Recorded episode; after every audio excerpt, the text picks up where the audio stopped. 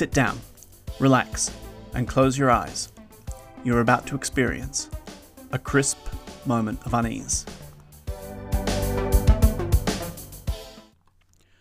King Solomon comes for your life, Roscoe Goodman. The squealing feral hogs rampaged rapaciously on Wall Street, skewering, scuttling, blanching bankers with their piercing tusks and devouring hunks of human flesh with their gnashing teeth. Astride the largest hog, as malefic conductor of the chaos, Joe Hick chortled fiendishly, thrusting his pitchfork into the air like the stab of Lucifer's infernal trident tormenting the damned. A gravelly voice boomed from behind one of the classical pillars on the forbidding facade of the New York Stock Exchange. Your craven assaults on civic comity die tonight, Joe Hick. Out stepped King Solomon, masked vigilante and implacable nemesis of crime. For this final encounter with Joe Hick in the swine ravaged and blood drenched financial district, King Solomon had adopted the costume of Bune, the eloquent devil who promises riches. In imitation of the demon, he wore a golden crown and a domino mask, with a papier mache head fixed on each shoulder, a slavering German shepherd's growl on his left, and a squawking griffin's nipping beak on his right. Yet King Solomon's own chiselled face was the most fearsome of the trio, hard edged and seething with intense loathing for crime. Before Joe Hick could reply, King Solomon leapt from the plinth of the column, nimbly blasting slugs from his twin Colt 1911 pistols as he twirled in the air, his midnight cape swirling behind him like the black robe of the Grim Reaper. Hot lead ruptured swine flesh in bristling explosions, and the frenzied beasts toppled, gargling their own noxious blood. Relieved businessmen scattered, many of them blessing their divine Creator for the timely intervention of this Good Samaritan, who rescued them from gruesome, mangled, porcine death. King Solomon landed adroitly to one side of Joe Hick's hog, and that rapacious yokel screeched at the hero in thwarted malice, baring his putrid, rotting teeth. Joe Hick poked at King Solomon with his pitchfork, aiming to puncture his enemy's heart. With blinding agility, King Solomon ducked the thrust of the pitchfork, seized the shaft, and mightily swung that rustic roustabout off his hog onto the violent ground. Coolly, King Solomon regarded the fallen foe sprawled out and helplessly pleading for mercy. This bucolic buffoon had not shown any mercy to the hard working urban professionals maimed in his two week barnyard themed rampage across the city. A city he unjustly blamed for the property taxes that devoured his decrepit farm. Resolved, King Solomon shot one stinging bullet from a Colt 1911 into Joe Hick's leg, bursting it like a ripe boil. That was enough for the gigantic hog maddened by the metallic waft of oozing blood, it gorged itself on its former master. Joe Hick's madness flecked screams echoed across the mute, severe edifices of Wall Street. Nearby, King Solomon beheld the statue of George Washington in front of Federal Hall, the solemn mien of the father of the country giving grave assent to this act of justice, as grisly as it was necessary. The hero laughed exultantly, refulgent in joy at delivering another criminal maniac to hell, to find the ultimate reward of crime in the company of capering demons. The uncompromising vigilante ejected a single bullet into the brain of the hog, and then jammed a knife shaped like a golden key into Joe Hick's heart. The golden key, the unmistakable sign of the Caped Avenger King Solomon. At that moment, the griffin head on his right shoulder burst. It had been smashed by a whizzing bullet, so close as to graze his vulnerable ear. With the powerful reflexes of a panther, he whirled, seeing two of Joe Hick's henchmen, one of them taking pot shots with a rifle. The pair had unloaded the hogs from a truck and hidden to avoid the mayhem. Yet with their master cruelly disemboweled, one of them thought to make a name for himself with a sneak attack on a loathed enemy of the underworld. King Solomon's crack shot aim was true, and the thug crumpled, dreams of notoriety sinking down into the void with his black soul. The other henchman bolted, and King Solomon hastily ran after him into a spidering lattice of bewildering alleys. The crook clambered onto a fire escape ladder, planning to flee unstoppable retribution across the clustered rooftops. But King Solomon was faster, charged by zeal for justice.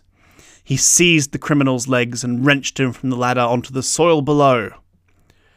King Solomon loomed over his prey, the twin Colt 1911 pistols ready in his hands, his eyes flashing with the blazing wrath of angels.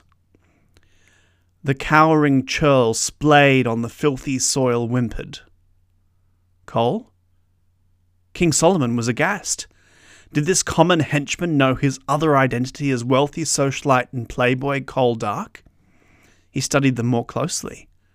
A Negro in their late thirties, flabby, with a bayonet scar on their forehead. Could it be? Roscoe? Chivalrously, King Solomon holstered his firearms and hoisted the bruised criminal onto their wobbly legs.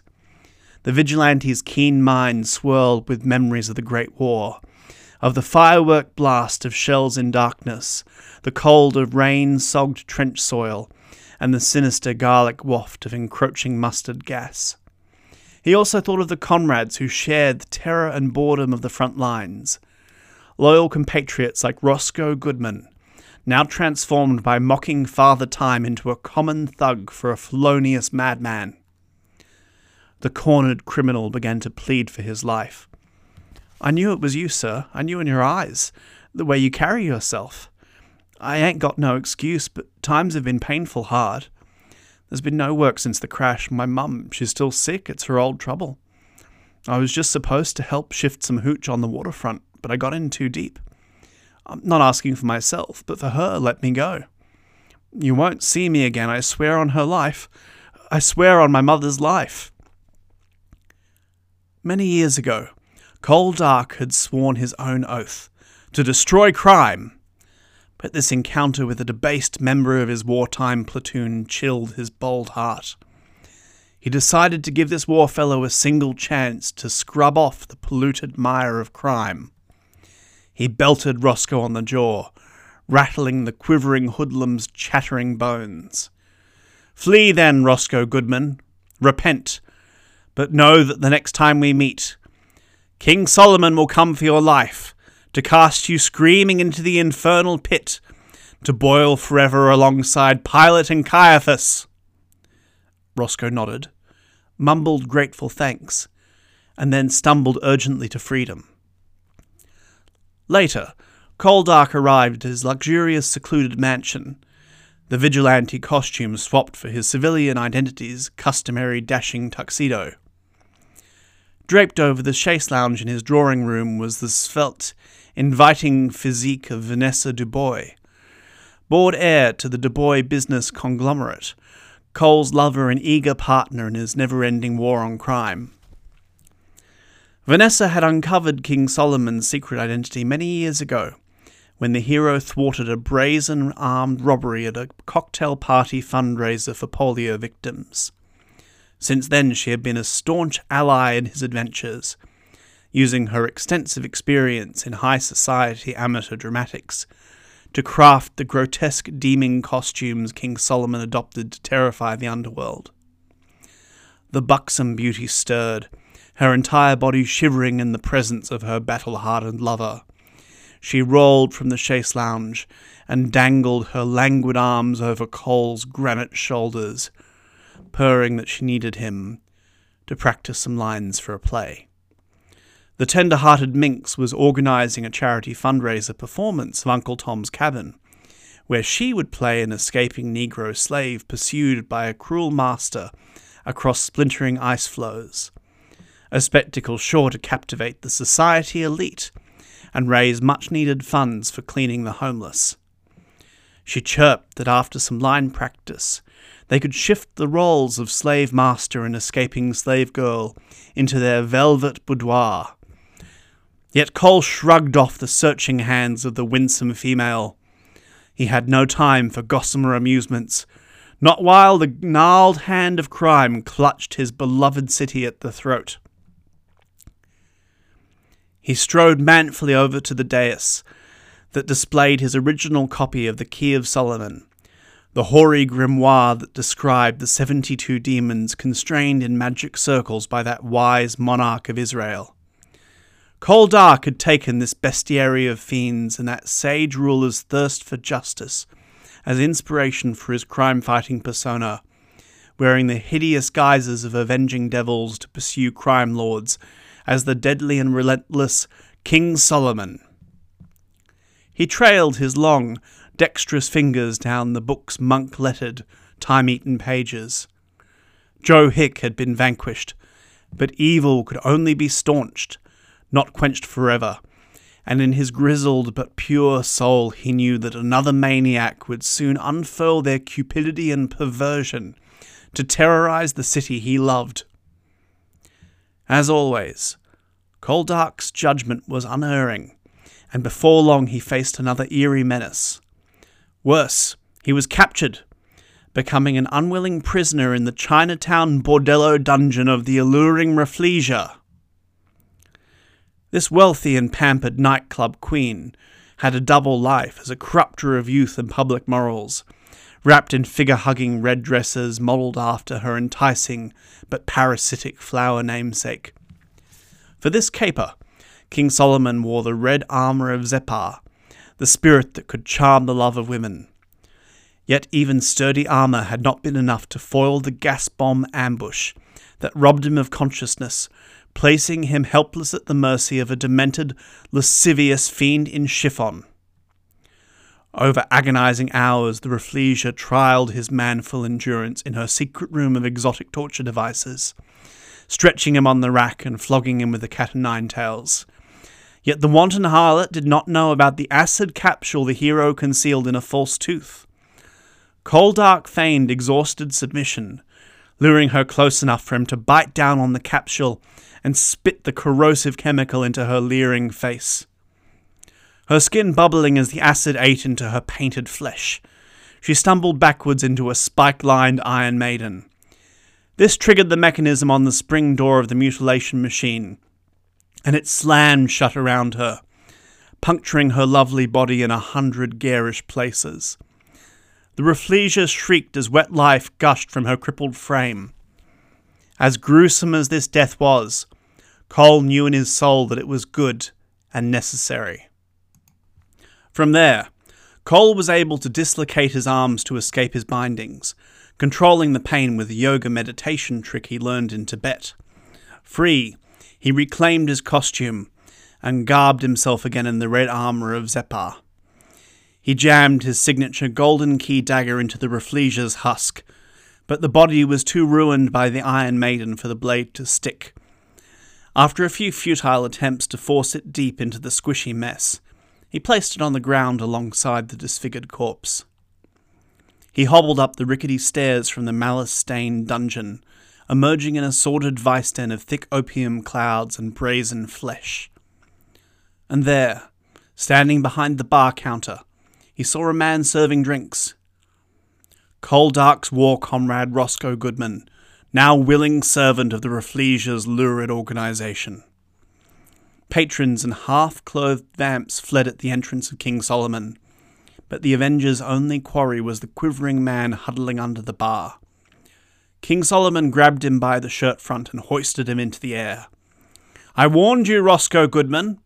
Cole, it's not I am the terrible King Solomon. You have discarded the wisdom of the ages as a child would a trinket, and must now endure the swirling, devouring abyss. I did what you said, Cole. I tried to go straight. This was all I could get with my record. I thought this was just a club job. I didn't find out about the other stuff until after. And I didn't get mixed up in the rough parts. I swear to you, I did what you told me to. We served together. You know I'm not a bad guy. Don't you remember the war? What we survived together? The fat man began to blubber in fear and desperate contrition. Cole Dark was transported involuntarily to another time and place, one with the acrid tang of human flesh roasted by flamethrowers. The frozen screams of gas choked faces tangled in cavernous lime pits, and the endless unrolling carpet of young men's guts unspooled by bayonets. He let go of Roscoe. Flee then, Roscoe Goodman. Repent, but know that the next time we meet, I will summon all the hosts of endless hell to pursue you. Terrible Beleth, powerful Asmodeus, Crocel of the Water, treasure seeking Gremory. King Solomon will show you nightmares and anguish unseen since the doom that befell Croatoan. Roscoe fled. Cole hurried to his mansion and the hungry lips of Vanessa Dubois, shedding the madness and violence of crime in throbbing, muscular, athletic, ravenous, contorted passion. Sated and prowling naked in the moonlight, he turned the pages of his well loved copy of Solomon's Key, meditating on the puissant iniquity that corrupts even noble hearts. Weeks later, Vanessa Dubois' star performance in Uncle Tom's Cabin was a smashing success. Too good as it transpired for her community acting skills attracted the attention of that scheming monster of the arts industry, the impresario. This elegant criminal monster was fired from Ziegfeld's Follies for embezzlement, and since then had made it his mission to kidnap beautiful women with talent and shape them into his twisted vision of theatrical excellence. And Vanessa was his latest target. And so, following a chain of elaborate clues, including a purple rubber duck and a riddle pinned to a dead sailor's back. King Solomon followed the impresario's trail to the Radio City Music Hall at midnight, where the elderly security guard was gagged and tied to a chair. Climbing to the catwalk of the auditorium, on the stage below, King Solomon saw the impresario forcing Vanessa to play the eternal feminine in his own depraved translation of Goethe's Faust. His minions clustered the stage as Roman centurion extras, while the impresario played the role of the pleasure seeking Faust. To King Solomon's shock, Vanessa seemed to be enjoying herself. He decided that the impresario must have drugged her, the fiend. For Vanessa's rescue, King Solomon had chosen the guise of Andrealphus, the deep voiced demon of vanity. Lacking a full costume, he had tucked some peacock feathers into his crown. His menacing cackle echoing through the theatre, he descended rapidly to the stage astride a plummeting sandbag.